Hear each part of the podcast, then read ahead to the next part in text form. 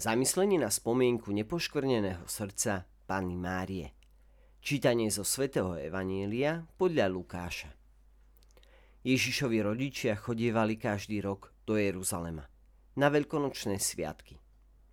Keď mal 12 rokov, tiež išli, ako bývalo na sviatky zvykom.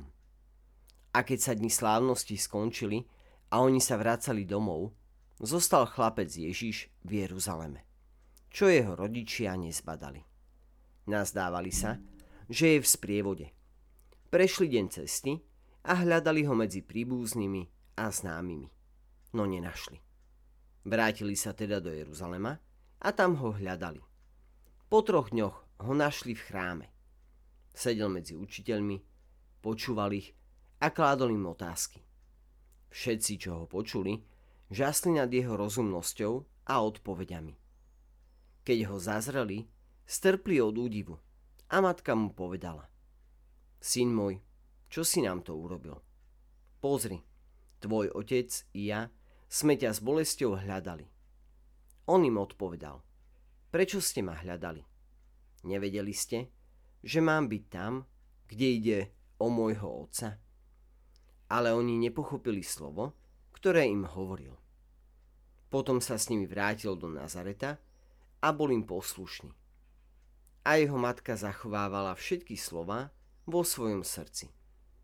A Ježiš sa vzmáhal v mudrosti, veku a v obľube u Boha i u ľudí. Milí priatelia, dnes slávime pamiatku nepoškvrneného srdca Panny Márie. Nepoškvrnené srdce Márie, plné Boha, úplne ochotného počúvať a poslúchať. V biblickom jazyku sa srdce vzťahuje na najhlbšiu podstatu človeka. Odkiaľ vychádzajú všetky myšlienky, slova a skutky. Čo vyžaruje zo srdca Pani Márie? Viera, poslušnosť, nežnosť, disponovanosť, duch služby, statočnosť, pokora, jednoduchosť, vďačnosť a nespočetný počet ďalších čností.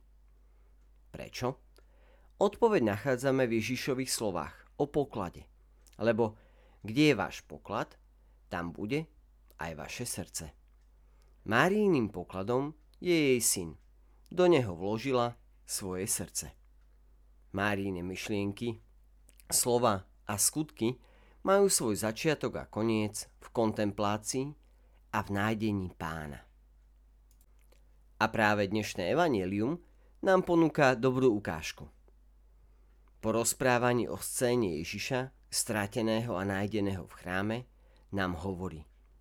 A jeho matka zachovávala všetky slova vo svojom srdci. Svetý Gregor z Nisi to komentuje. Boh dovoluje, aby ho videli tí, ktorí majú čisté srdce. Čo si Mária uchováva vo svojom srdci? Všetko.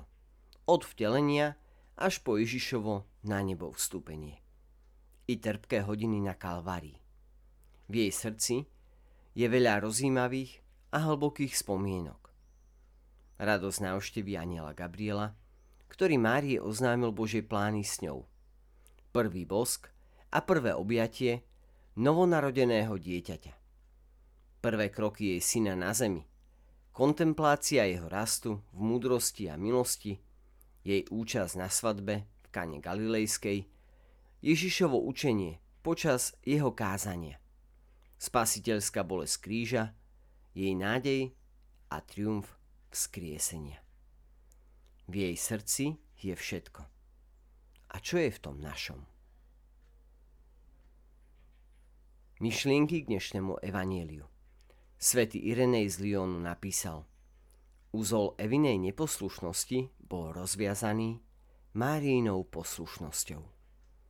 Svetý Jan Pavol II povedal, úcta k Máriinmu srdcu je mimoriadne dôležitá, pretože Mária, milujúca svojho syna pre celé ľudstvo, zasahuje výnimočne, ako nástroj, ktorý nás k nemu vedie.